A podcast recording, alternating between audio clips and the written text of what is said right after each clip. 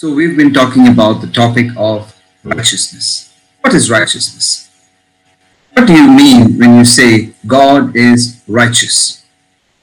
When you say God is righteous, it simply means God is right. Everything and anything that God does is right. There is nothing wrong with him.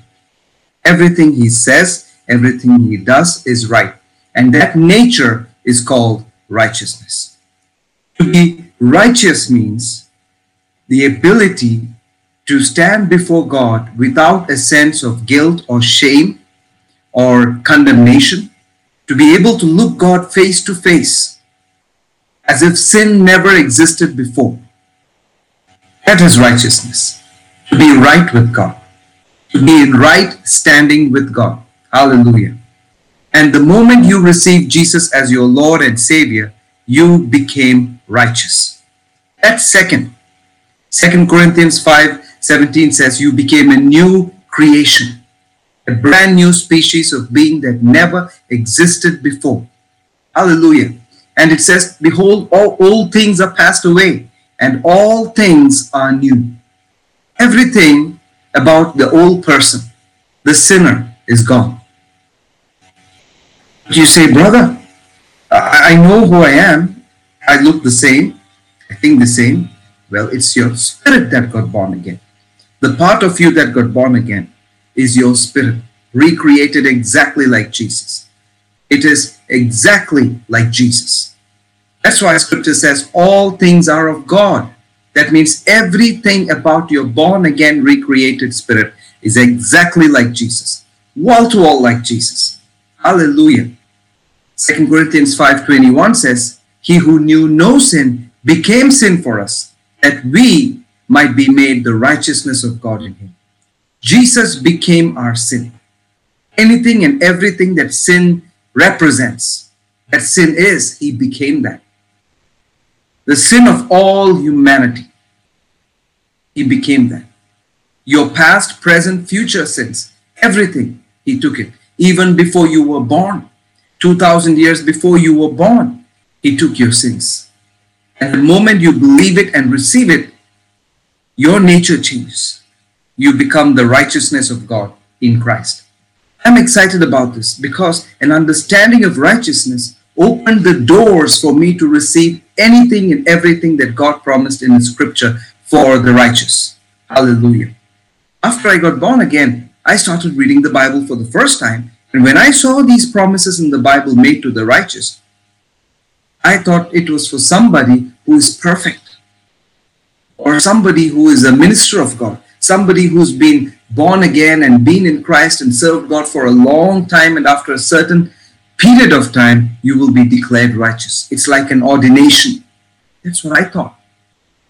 But I'm glad I was wrong because the moment I understood this truth, it set me free. Hallelujah. So I have been meditating on the scripture and we've been looking at these things. In the first class we looked at over 90 scriptures that talks about the benefits of the righteous. And in the previous class we saw one of the biggest inheritance or the benefits of being righteous is healing. It's your inheritance. The inheritance of every born again christian. The inheritance of the righteous. Jesus became the curse we saw in Deuteronomy 28 all the curses that, that's written there. And part of the curse is sickness, sickness, disease. Galatians 3:13 says, Christ has redeemed us from the curse of the law. Everything that the curse represents, he became that. All the consequences of the curse, he took it upon himself. And Isaiah says, He bore our sicknesses weaknesses, distresses, and carried our pains and sorrows. Why? So we don't have to carry it anymore. That's why it says, By his stripes you are healed. And Peter, looking back at the cross, he said, By his stripes you were healed. In fact, let's look at 1 Peter 2:24. Who himself bore our sins in his own body on the tree, that we being dead to sins should live for righteousness by whose stripes you were healed. Hallelujah. So, what are we supposed to live for? So if you are sick, can you live for righteousness? No.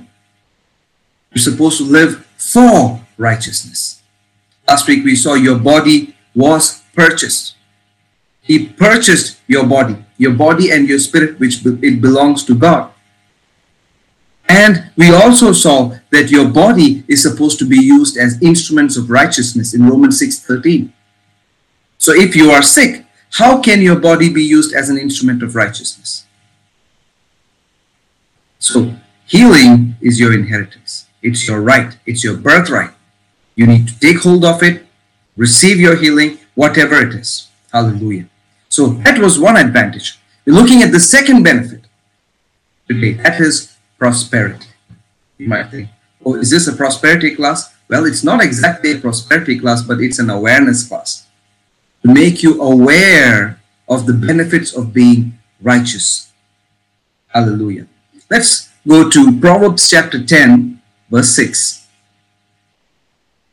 Blessings are on the head of the righteous, but violence covers the mouth of the wicked. Read it again. It says, Blessings are on the head of the righteous. Where is blessings? On the head of the righteous. Who is righteous? You and me. Hallelujah. And what does this blessing do to you? It says in verse 22, Proverbs 10 22, it says, The blessing of the Lord, it makes one rich, and he adds no sorrow to it. So, I didn't make this up. You can see it for yourself. It says, Blessings are on the head of the righteous. And what does the blessing do to you? It makes you rich. Ephesians 1, verse 3 says, Blessed be God and Father of our Lord Jesus Christ, who has blessed us with all spiritual blessings in heavenly places in Christ Jesus. Hallelujah. Look at it. It says, Who has blessed us. That's past perfect tense. That means He has already blessed you with every blessing in heavenly places. That means all the blessings that heaven has, He has already blessed you with. And where is it? On your head. And what is the result of it? You become rich. It makes you rich. And that rich is not talking about spiritual richness. Don't be religious about it. It is talking about material wealth, riches, abundance. Hallelujah. So, this is the benefit of being righteous prosperity. And if you look at it, there are actually three levels of prosperity. The first level is basic provisions to have your needs met. That's God's law of provision. It's a merciful God. He supplies all your needs according to his riches in glory. Philippians 4:19. And if you look in Matthew chapter 6, verse 26 says, Look, behold, look at the fowls of the air, for they sow not, neither do they reap, nor gather into the barns, yet your heavenly Father feeds them. Are you not much better than they? It's a, it's a clear question. Aren't you better than the fowls of the air? You, who is created in the image of God, the Creator Himself. If He can take care of the birds, the fowls of the air, can't He take care of you? Hmm? Think of it. So that's step number one basic provision. Number two is abundance. That means the measure above your basic needs out of which you can give to the Lord, give for the works of the Lord. Abundance. And how does that come? Through sowing and reaping. I told you this is not a prosperity class. Let me make this very clear to you. I'm not raising an offering. This is just to bring you into awareness of the benefits of being righteous so you can take possession of it. Hallelujah. So the second level is abundance. That is to have more than your needs met to have an overflow. And how does that happen? Through the basic law of sowing and reaping. In Genesis 8:22 it says, "While the earth remains, there is seed time and harvest." As long as the earth remains, there is seed time and harvest. And Isaiah 55 verse 10 it says, "He gives seed to the sower and bread to the eater." To whom does he give seed? To the sower. And as you sow the seed, you reap the harvest. What is the seed? That is the abundance. Bread for the eater is provision, and seed for the sower is abundance. He gives bread for the eater, that's your basic needs being met. And seed for the sower is for the next level abundance. Hallelujah. If you go to Second Corinthians chapter 9, we'll look at this in detail in a while. It says in verse 10 Now he who supplies seed to the sower and bread for food will supply and multiply the seed that you've sown and increase the fruits of your righteousness. See, that's the next level. He multiplies what? The seed that you sow. That's level number two. Hallelujah. And the third level is wealth. Wealth. Hallelujah. Deuteronomy 8:18 says, "You shall remember the Lord your God, for it is he who gives you the power to get wealth, that he may establish his covenant which he swore to your fathers, as it is this day." God gives you the power to get wealth. That is beyond abundance. Not just having your needs met, not just having more than enough, but this is beyond all that. So you can leave a provision for the next generation Proverbs 13:22 says, A good man leaves an inheritance for children's children. The wealth of the sinner is laid up for the righteous. See the righteous mentioned there? A good man. Who's a good man? The righteous person. Hallelujah. It's talking about the righteous. What does he do? He leaves an inheritance for his children's children. Let's look at Psalms 112. It's one of my favorite Psalms. Verse 1 Praise the Lord. Blessed is the man who fears the Lord, who delights greatly in his commandments. His descendants, look at this, shall be mighty on the earth. The generation of the upright is blessed. So it's talking about the descendants, the next generations. This man is already blessed. The righteous is already blessed. What about the next generation? They are blessed too. His descendants will be mighty upon the earth. The generation of the upright is blessed. And what's the next verse? Wealth and riches will be in his house, and his righteousness endures forever. It says, His righteousness endures forever. Whose righteousness is your righteousness? Righteousness of God. So, what is the benefit? Wealth and riches are in your houses. So, there are three levels of prosperity provision, getting your basic needs met, abundance, having more than enough, and wealth. The overflow of abundance so you can bless the next generation. So let's better deal with a lot of misconceptions that are there about prosperity. If you look at Proverbs chapter 30, it's an interesting Proverbs. Verses 7 to 9 we'll read right now. It says, Two things I request of you Deprive me not before I die. Remove falsehood and lies far from me. Give me neither poverty nor riches.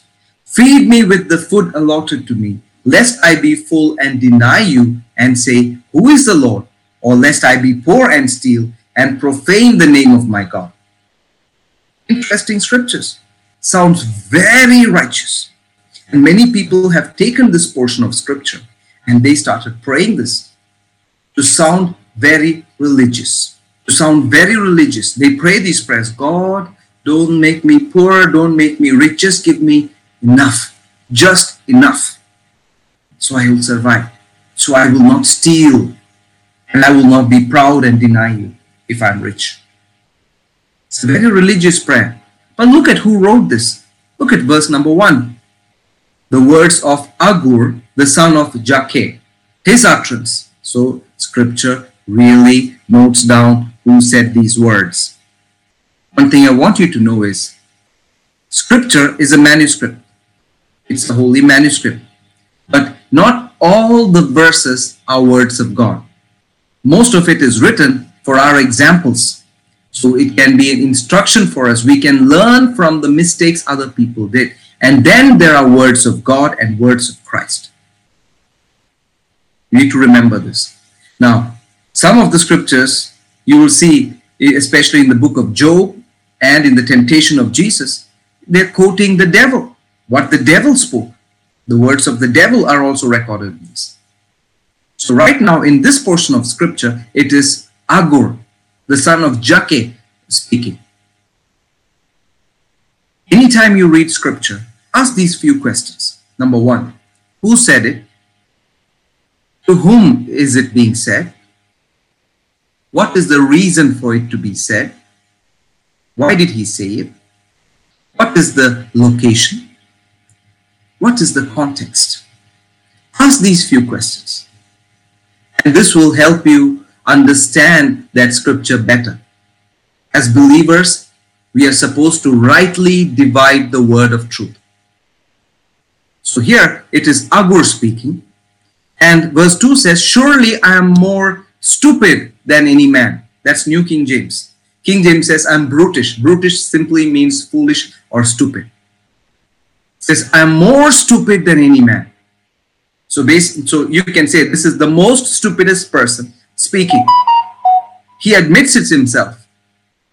And he said, and I do not have the understanding of a man. I neither learned wisdom nor have knowledge of the Holy One. He's admitting it. I am the most stupid person on earth. And I don't have wisdom, neither have I understanding of God. And it is that person saying these things. He said, Don't make me rich, give me neither poverty nor riches. And people, without understanding that, have taken that portion of scripture and made it made a religious prayer uh, out of it and made doctrines out of it. You should not be rich. You should you should be neither rich nor poor. Are you understanding this? Hallelujah. Let's look at some more. In um, Psalms 37, another famous scripture that people have misquoted. Verse 25. I have been young and now I'm old, yet I have not seen the righteous forsaken, nor his descendants begging bread. Wow. Says the righteous will never be forsaken. Amen to that. And his descendants will never beg bread. You will not be brought down to the level of begging. You will have all your needs met just enough. Not too much, just enough. Just to just on the level to prevent you from begging. Let's read the, the next part of that scripture. Psalms 37, verse 26, it says, He is ever merciful and lends, and his descendants are blessed. Wow. It says, He is merciful and lends. If he has just enough to meet his needs, how can he lend? Read verse 29. The righteous shall inherit the land. Hey, it's not talking about a 30 by 40 plot. It says the land. Huge properties. And it says in verse 37 uh, Mark the blameless man or the righteous man and observe the upright, for the future of that man is peace. Do you know what that word peace is? That's a that's a Hebrew word shalom, which means nothing missing, nothing broken, abundantly supplied for, basically prosperity.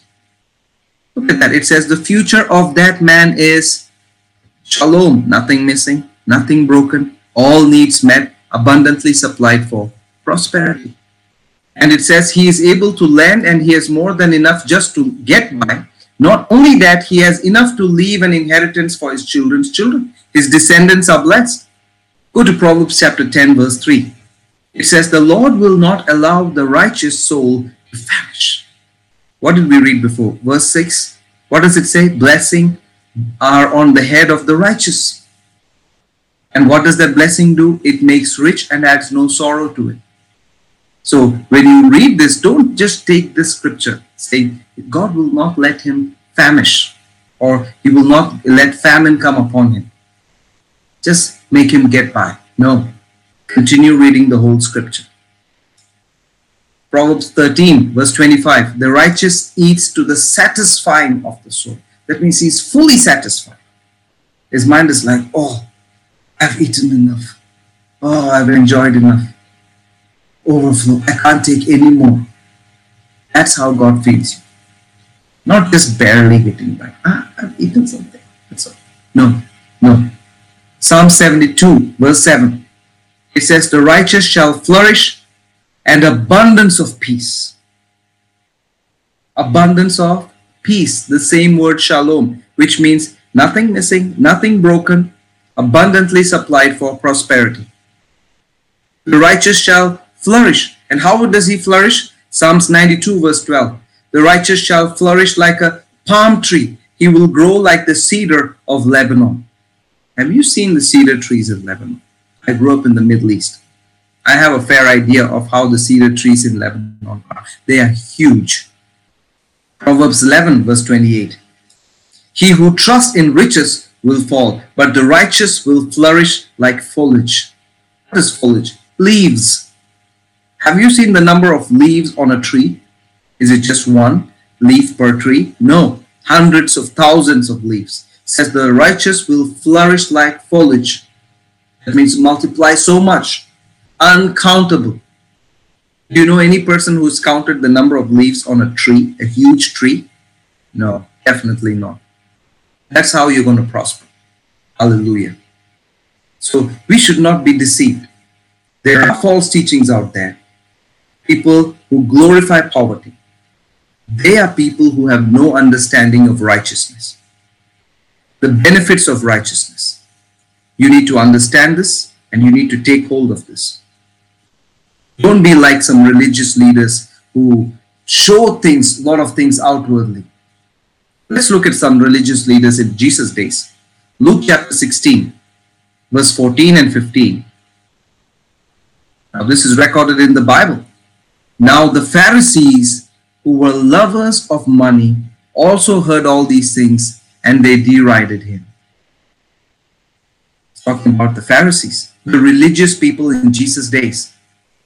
Who are they? Lovers of money.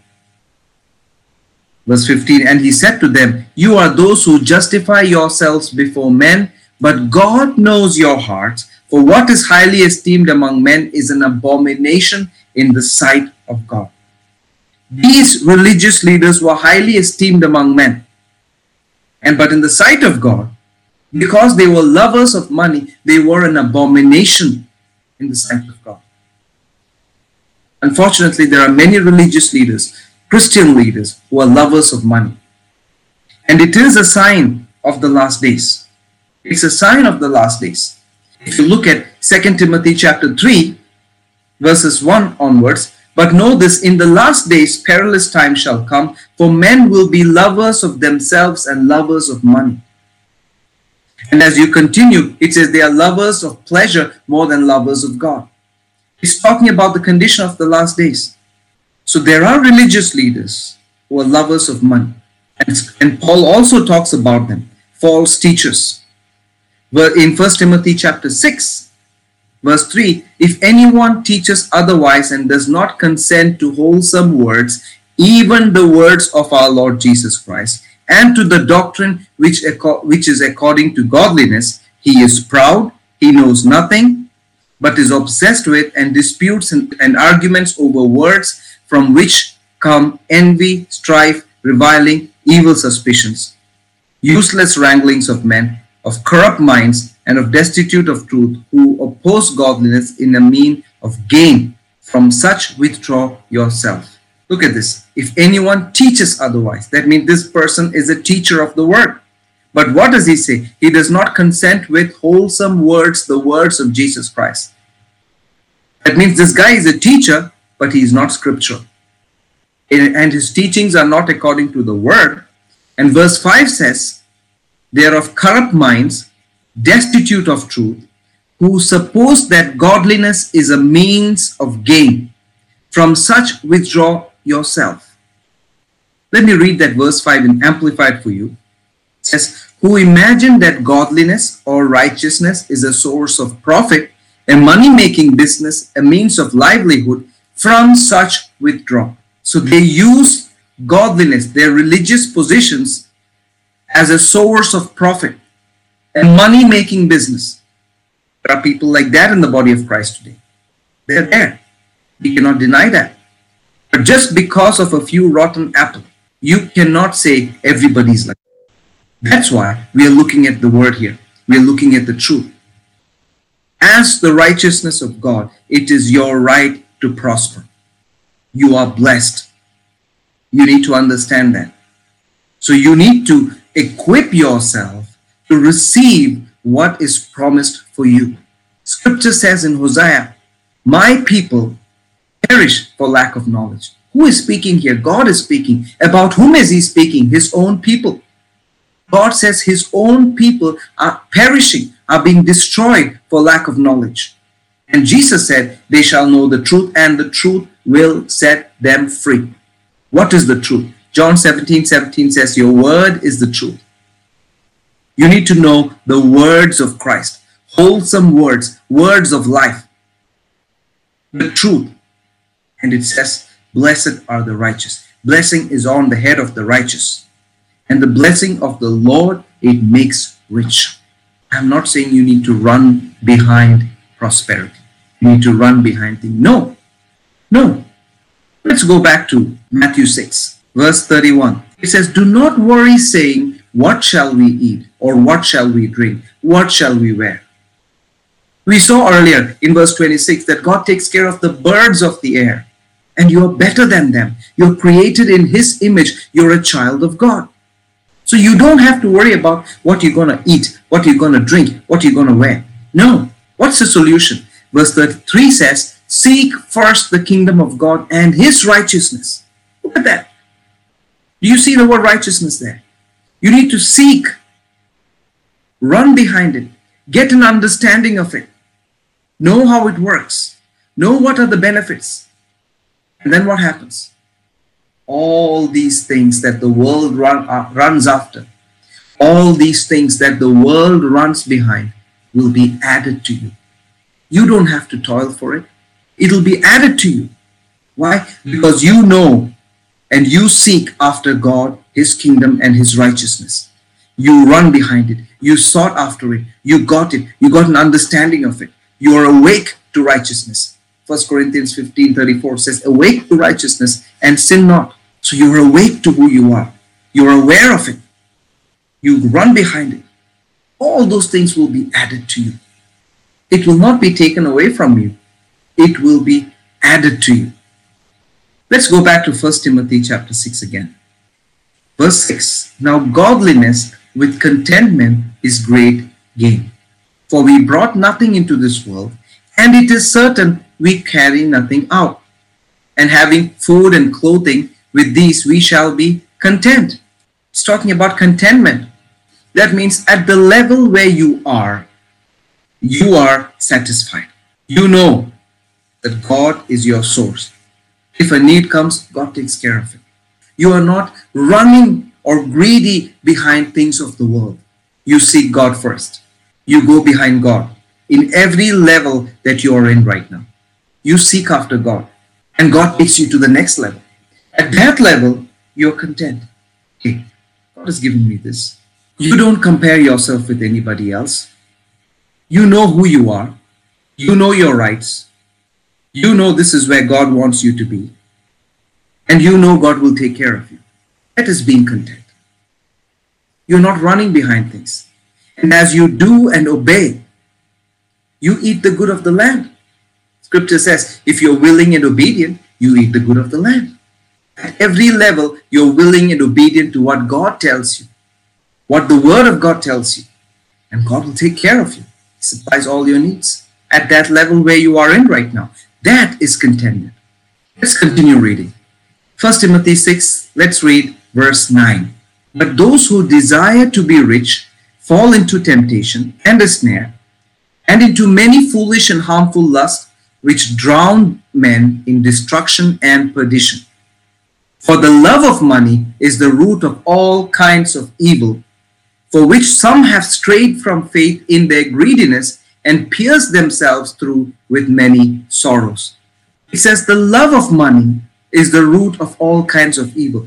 Does it say money is the root of all evil? No. The love of money is the root of all evil. The love of money for which some have strayed away from the faith in their greediness.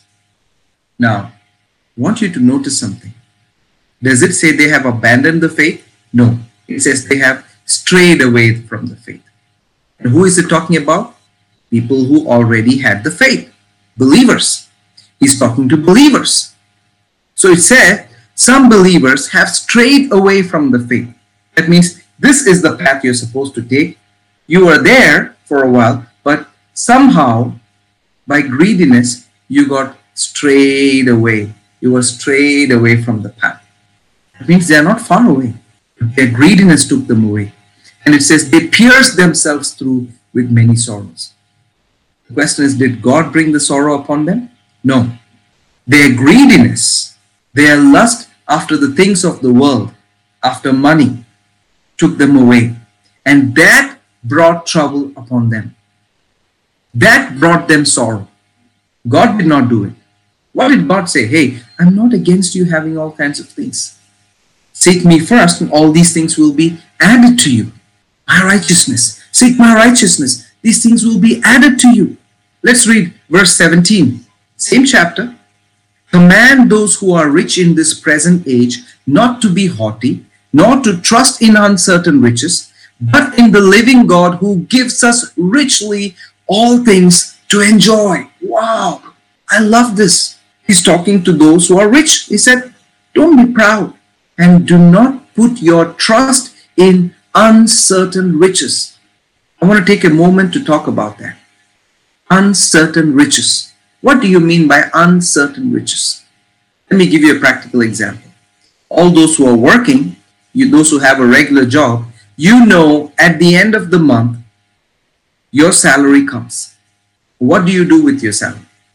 You plan ahead. All right, I'll be getting so much money, and out of this, so much will go for the house payment, so much for the car, so much for fuel, so much for the school fees, so much for electricity bill, so much for the phone bills. You're planning already. Those are your basic needs. And then you say, oh, okay, I'm getting my bonus this month. I can buy the latest iPhone with it. So you're planning ahead. Did the salary come? No. Much before the salary came, you've already started planning. Way before you received your salary, you already in your mind planned about how you're going to spend it. I'm not against planning. Did you have it in your hand? No. But even before that, you planned. What if your company shut down? What if another lockdown came that shut down your company? Are you going to get your salary? No.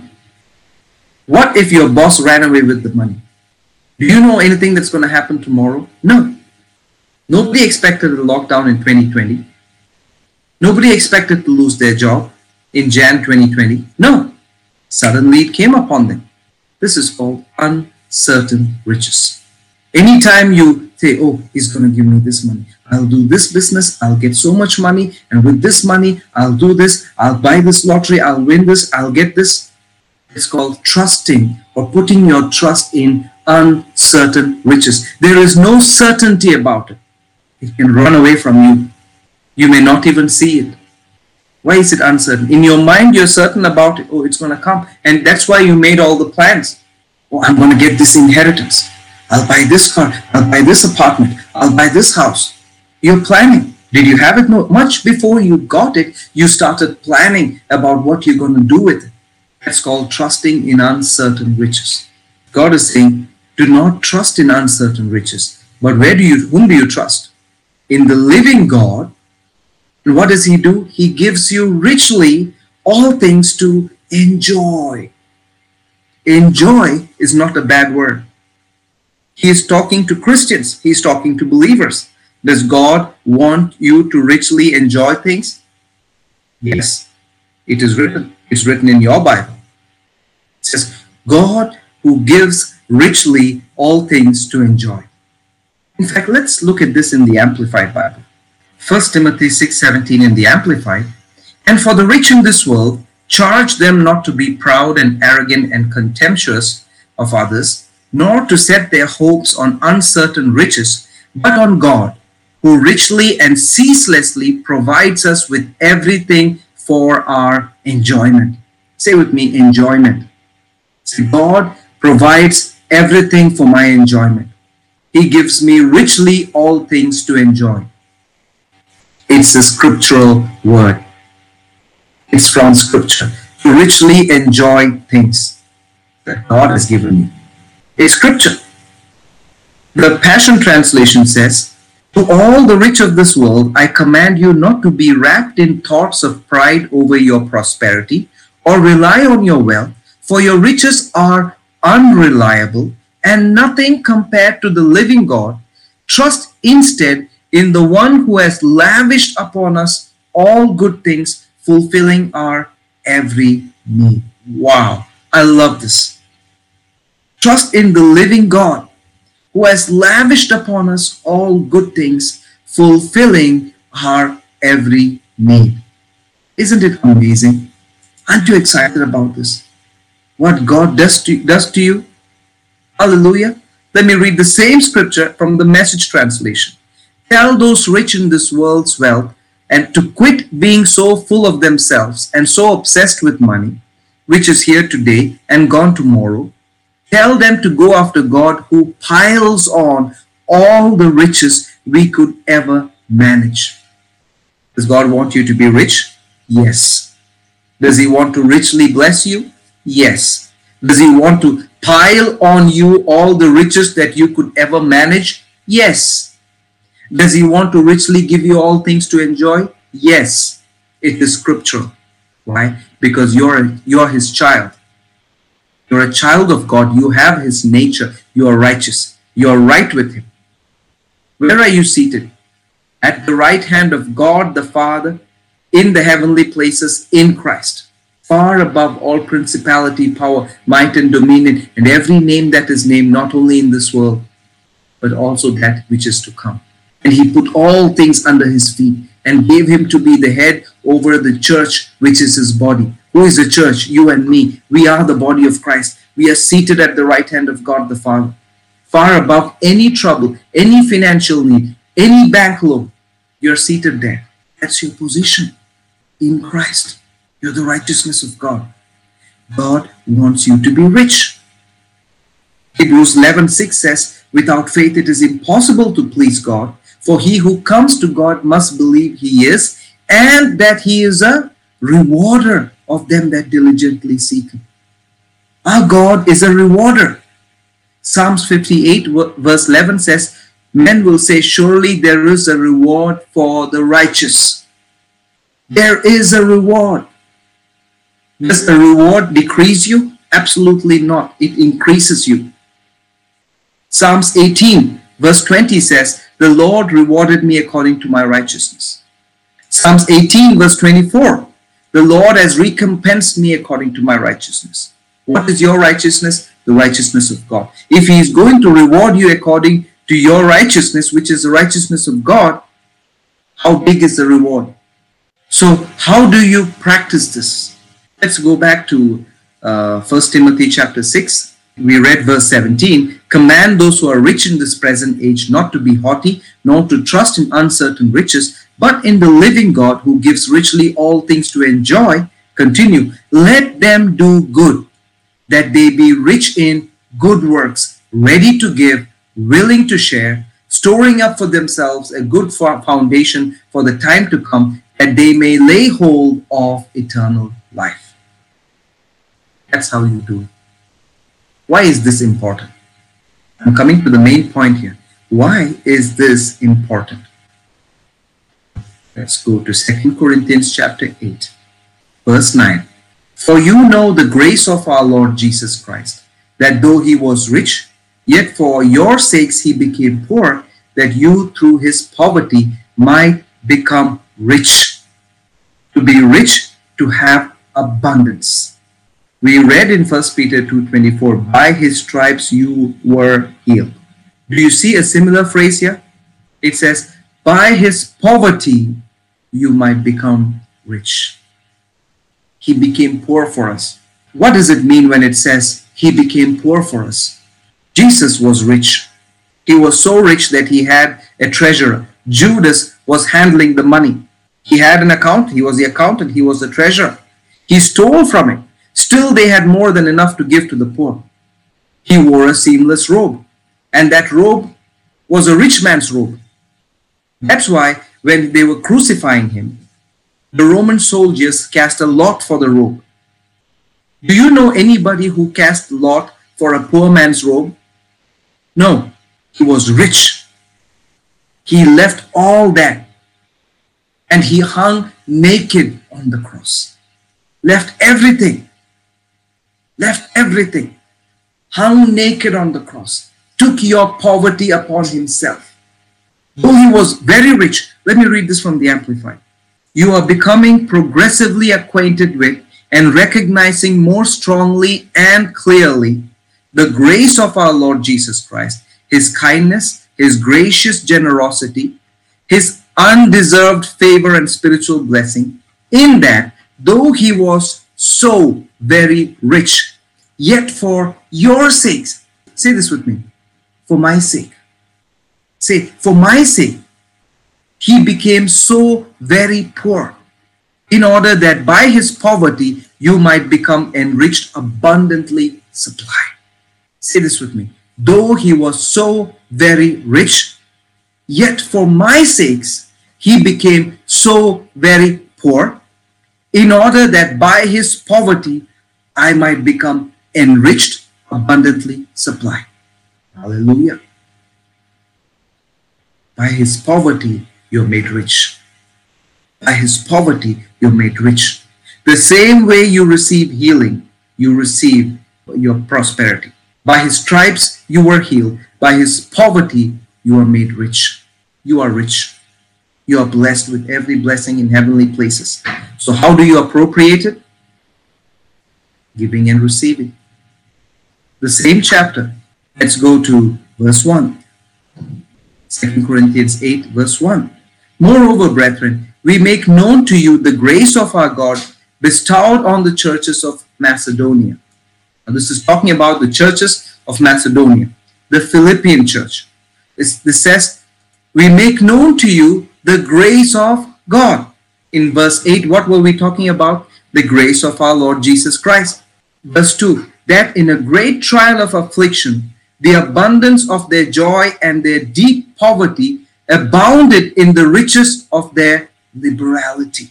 For I bear witness that according to their ability, yes, and beyond their ability, they were freely willing, imploring us with much urgency that we should receive the gift and the fellowship of the ministering to the saints.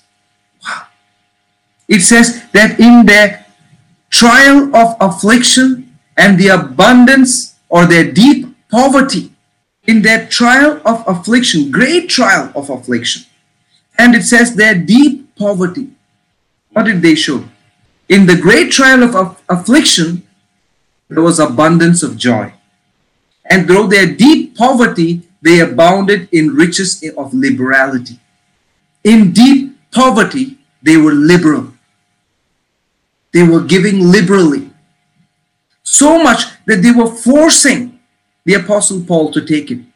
Apostle paul was saying no i can i can't take this. I see your deep poverty. I see your great trial of affliction. I cannot take this. You need this more than me. But he the great apostle paul recorded that in the depth of their poverty they were so liberal. Let me read this in the amplified. It says the grace the favor, the spiritual blessing of God, which has been evident in the churches of Macedonia, arousing in them the desire to give alms. For in the midst of an ordeal of severe tribulation, their abundance of joy and their depth of poverty together have overflowed in wealth of lavish generosity on their part. Wow. And he continued, For I can bear witness that they gave according to their ability, yes, and beyond their ability. They did it voluntarily, begging us most insistently for the favor and the fellowship of contributing in the ministration for the relief and support of the saints in Jerusalem. Wow. In the depth of their poverty, they were forcing Paul to take their liberal donation. Imagine deep poverty, how much can they give? But whatever they had, they gave joyfully. He said, abundance of joy. Abundance of joy. That's why in chapter 9, verse 6 onwards, it's talking about sowing and reaping. It says, This I say, he who sows sparingly will also reap sparingly. He who sows bountifully will also reap bountifully. So let each one give as he purposes in his heart, not grudgingly or of necessity, for God loves a cheerful giver. How did the Philippians give? How did the church in Macedonia give? Abundance of joy. Did God love it? Absolutely. That's why he recorded it for us. God loves a cheerful giver. The Amplified says, He takes pleasure in, prizes above other things, and is unwilling to abandon or to do without a cheerful, joyous, prompt to do it giver whose heart is in his giving. Wow. God loves such a person. Not forcibly. Amplified said, Let each one give as he has made up his own mind and purposed in his heart, not reluctantly or sorrowfully or under compulsion.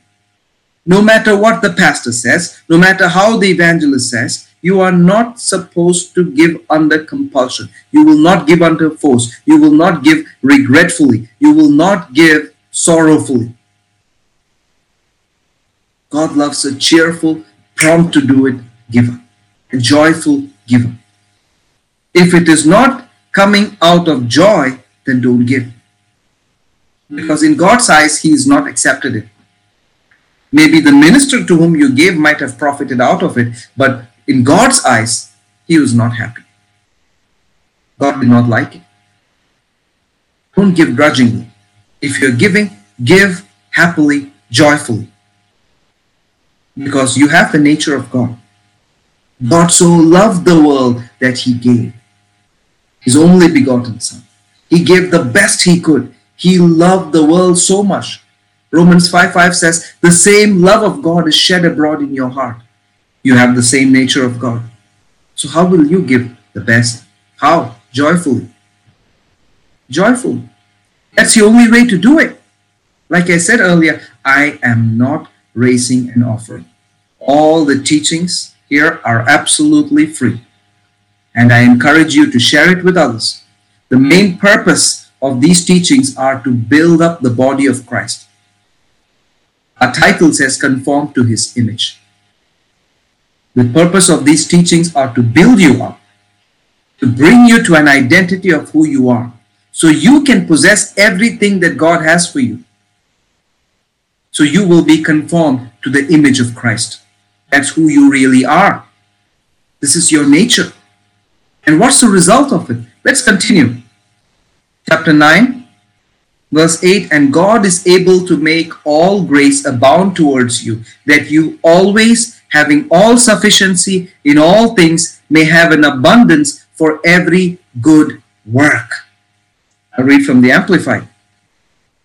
And God is able to make all grace, every favor and earthly blessing ah, Look at this. It's not talking about spiritual blessings, it's talking about earthly blessings.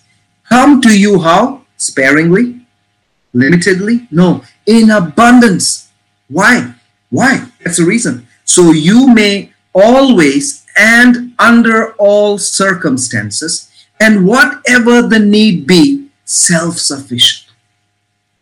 Whatever the need is, you are self sufficient possessing enough to require no aid or support, and furnished in abundance for every good work and charitable donation. Wow. I don't have to explain this anymore. You understood this. Just read the scripture there on the screen. Self sufficient, possessing enough to require no aid or support, and furnished in abundance for every good work and charitable donation. Hallelujah. Verse 11 says, You will be enriched in all things in every way, so you can be generous, and your generosity, as it is administered by us, will bring forth thanksgiving to God. Wow. You can be generous on every occasion. You can be generous on every occasion. And what is the result of your generosity? it results in thanksgiving to God. Look at this. It says, and your generosity as it is administered by us will bring forth thanksgiving to God. What does he mean by that? Paul was a full time minister. They gave generously to Paul. And what was the result of that? He was able to minister to people, he was able to minister to other churches, he was able to bless, bring provision to other churches. And that resulted in thanksgiving to God. Somebody's generosity resulted in the minister being able to generously provide, and that resulted in thanksgiving to God. Let me give you a testimony here. During the lockdown, we saw tremendous persecution. We saw a lot of poverty and lack. Many migrant laborers stranded. They couldn't go home. They had no jobs. They lost their jobs. They couldn't provide for their family, children. It was heartbreaking lots of slums filled with people with no food, and the government was unable to do it. But thank God, we were able to give to them. God provided. Sacks of rice came in, vegetables came in, potatoes, onions, Maggi noodles, boxes of Maggi noodles. It came in. Milk packets, hundreds of them. And what did we do with them? We were able to give generously to them pregnant women used to come and fall at our feet and said, I'm hungry. I'm pregnant. I've not eaten for two days. Please give me something. Man, it brought tears in our eyes. And we were able to give generously to them. We were able to support them for three months. Even children who had no way to go to school, when the school started, their parents didn't have money to buy mobile phones for them, cell phones for them, or laptops or tablets for them so they could attend school online. They're poor migrant laborers. We were able to provide for them. Hallelujah. What is this? And what was the result? It resulted in thanksgiving to God. They would come, they would say, Oh, thank you so much. Thank God for sending you to us. Who got the thanksgiving? God got the thanksgiving. God got the thanksgiving. And we took it as an opportunity to share the gospel. How did people come to us? Because they knew that we were giving. They came to us because we were giving. We became a beacon of hope for them. So we could, as ministers of God, we could minister to them. We gave them sacks of rice, and in the sacks, we put the gospel tracts. We shared the gospel to them. We were restricted. We were told, you're not supposed to preach them, you're not supposed to lay hands on anybody. But they didn't say we couldn't give them tracts. We put the tracts in the sacks of rice and we distributed it to them. We gave it to them. We prayed with people. Though limitedly, we did lay hands on people. We prayed with them. We saw many people being saved. We saw many people healed. Hallelujah. God is so good. God is so good. The generosity of some people resulted in thanksgiving to God. Those are the good works that it's talking about. Hallelujah. We read it, I'll read it again. Let's go to 1 Timothy 6 again. Command those who are rich in this present age not to be haughty, not to trust in uncertain riches, but in the living God who gives richly all things to enjoy. Let them do good and be rich in good works, ready to give, willing to share. That's what happened. They gave, they were willing to share. And what did they gain for themselves? Verse 19 says, They were storing up for themselves a good foundation for the time to come that they may hold on to eternal life. You have an account in heaven. Hallelujah. Revelation chapter 14, verse 13 says, And I heard a voice from heaven saying unto me, Write, blessed are the dead which die in the Lord from henceforth, yea, says the Spirit, that they may rest from their labors and their works do follow them. Your works follow you to heaven. Let's read Acts chapter 1, verse 10. There was a certain man in Caesarea called Cornelius, a centurion of what was called the Italian regiment. So he was a Roman soldier, a Roman centurion, a devout man, and one who feared God with all his house, who gave alms generously to the people and prayed to God always. Now, what is his character mentioned here? He's a devout man, he feared God, and what did he do? He gave alms generously to the people and prayed to God always. Wow. Scripture has noted down something. Verse 3 says, about the ninth hour of the day, he saw clearly in a vision an angel of God coming in and saying to him, Cornelius. And when he observed him, he was afraid and said, What is it, Lord? So he said to him, Your prayers and your alms have come up for a memorial before God. Wow. What came as a memorial before God? His prayers and his alms. So your giving becomes a memorial, a monument before God. God cannot ignore it. This man was a God fearing man. He prayed and he gave alms generously. And his prayers and his alms giving stood as a monument before God. It stood before God. God could not ignore it anymore. This is important. If an unbeliever could do it and God would not neglect it, how much more you who is recreated in the image of God, the righteous. God wants you to be blessed and prosperous. God has blessed you. He wants you to prosper. He has given you the power to get wealth. The blessing of God is upon your head, and that will make you rich. How do you act on it? How do you receive it? How do you bring it to pass into manifestation in your life right now? Simply follow the pattern in the Bible. First of all, know it is God's will for you to prosper because you're righteous. It's your inheritance. The blessing of the Lord is upon you. God wants you to richly enjoy all things. Romans 8, verse 32 says, He who did not spare his own son, but delivered him for us all, how shall he not with him also freely give us all things? Hallelujah. God wants to freely give you all things. He gave up his son for you. Why? He became sin that you might become the righteousness of God in him. So he will freely give you all things. Hallelujah. Say with me, I freely receive all things. All things. Second Peter chapter 1, verse 3 says, As his divine power, he has given to us all things that pertain to life and godliness through the knowledge of him who has called us by glory and virtue. Look at that. It does not say he is going to give you all things that pertain to life and godliness. It says he has already given you all things life and godliness, natural and spiritual things. He has given you all. And what is given to you in the spirit will manifest in the natural. And how do you get it? Through the knowledge of Him. That's why the next verse says, By which He has given to us exceeding great and precious promises, that by these you may become partakers of the divine nature, which having escaped the corruption that is in this world through lust. How do you get it? through exceeding great and precious promises. You take those promises. To whom are these promises given? To the righteous, to his children. Through these promises, you receive all things that you need in this life. All things, natural and spiritual. All the spiritual gifts that you need, it's already given to you. You believe and you receive it.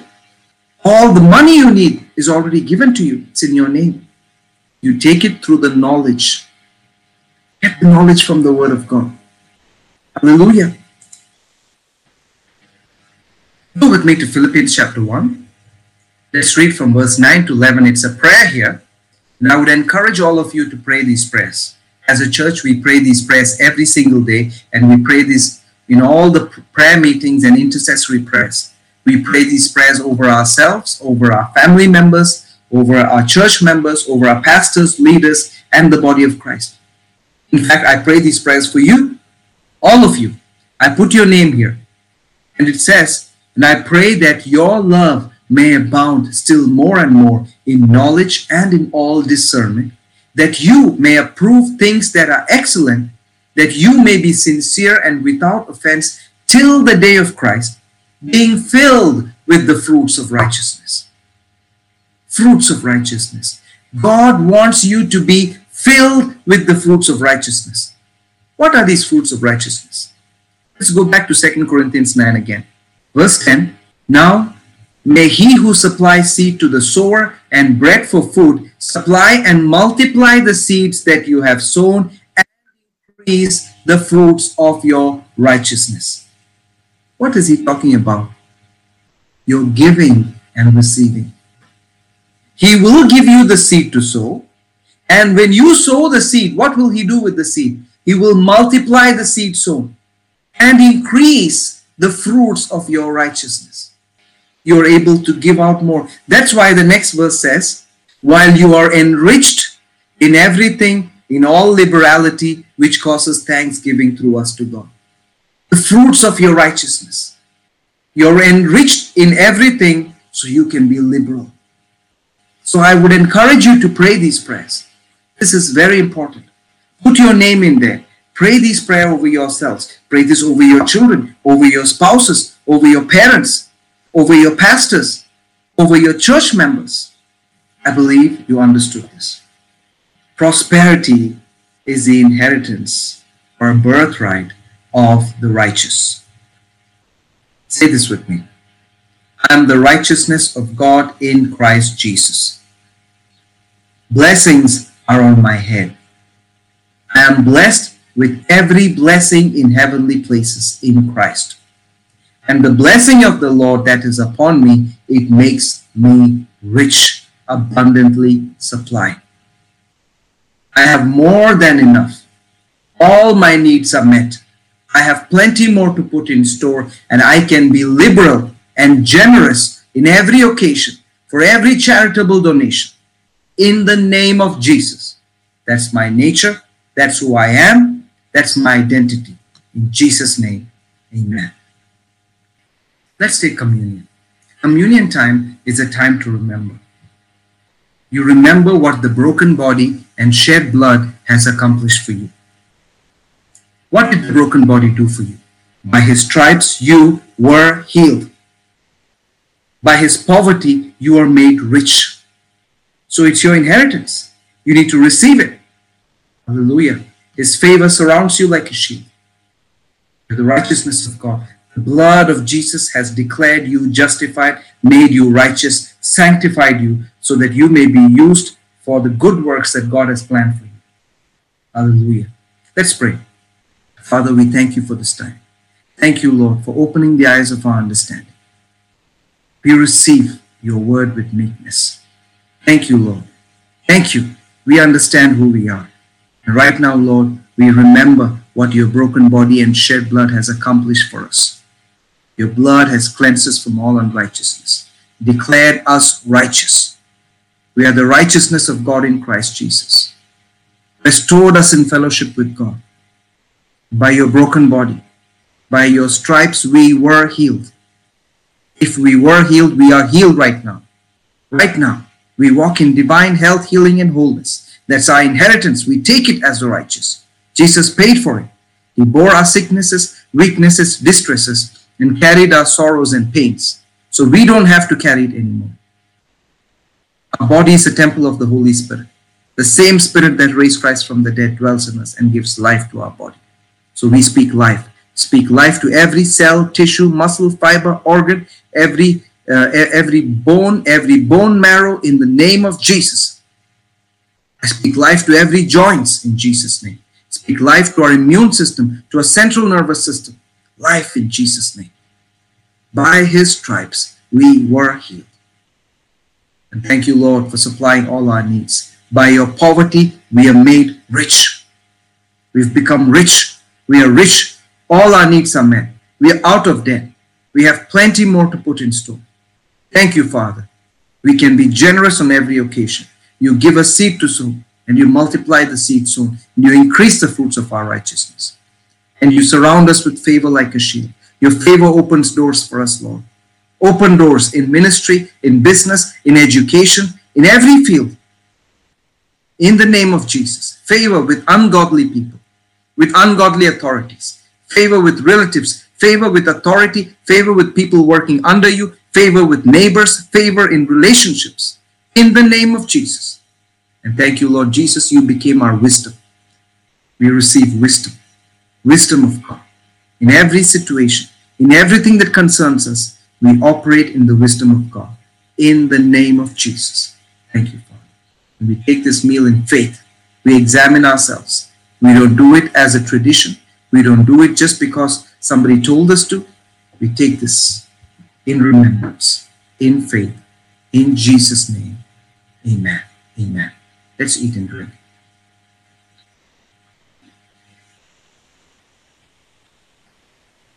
Thank you, Father. Thank you, Lord. It is done. We believe, we receive. And I speak over every person listening to me right now. In the name of Jesus, I call them blessed. Every yoke destroyed, every burden removed, every need met. In Jesus' name, amen. Amen. Thank you for joining today. I believe you understood these things. You are blessed.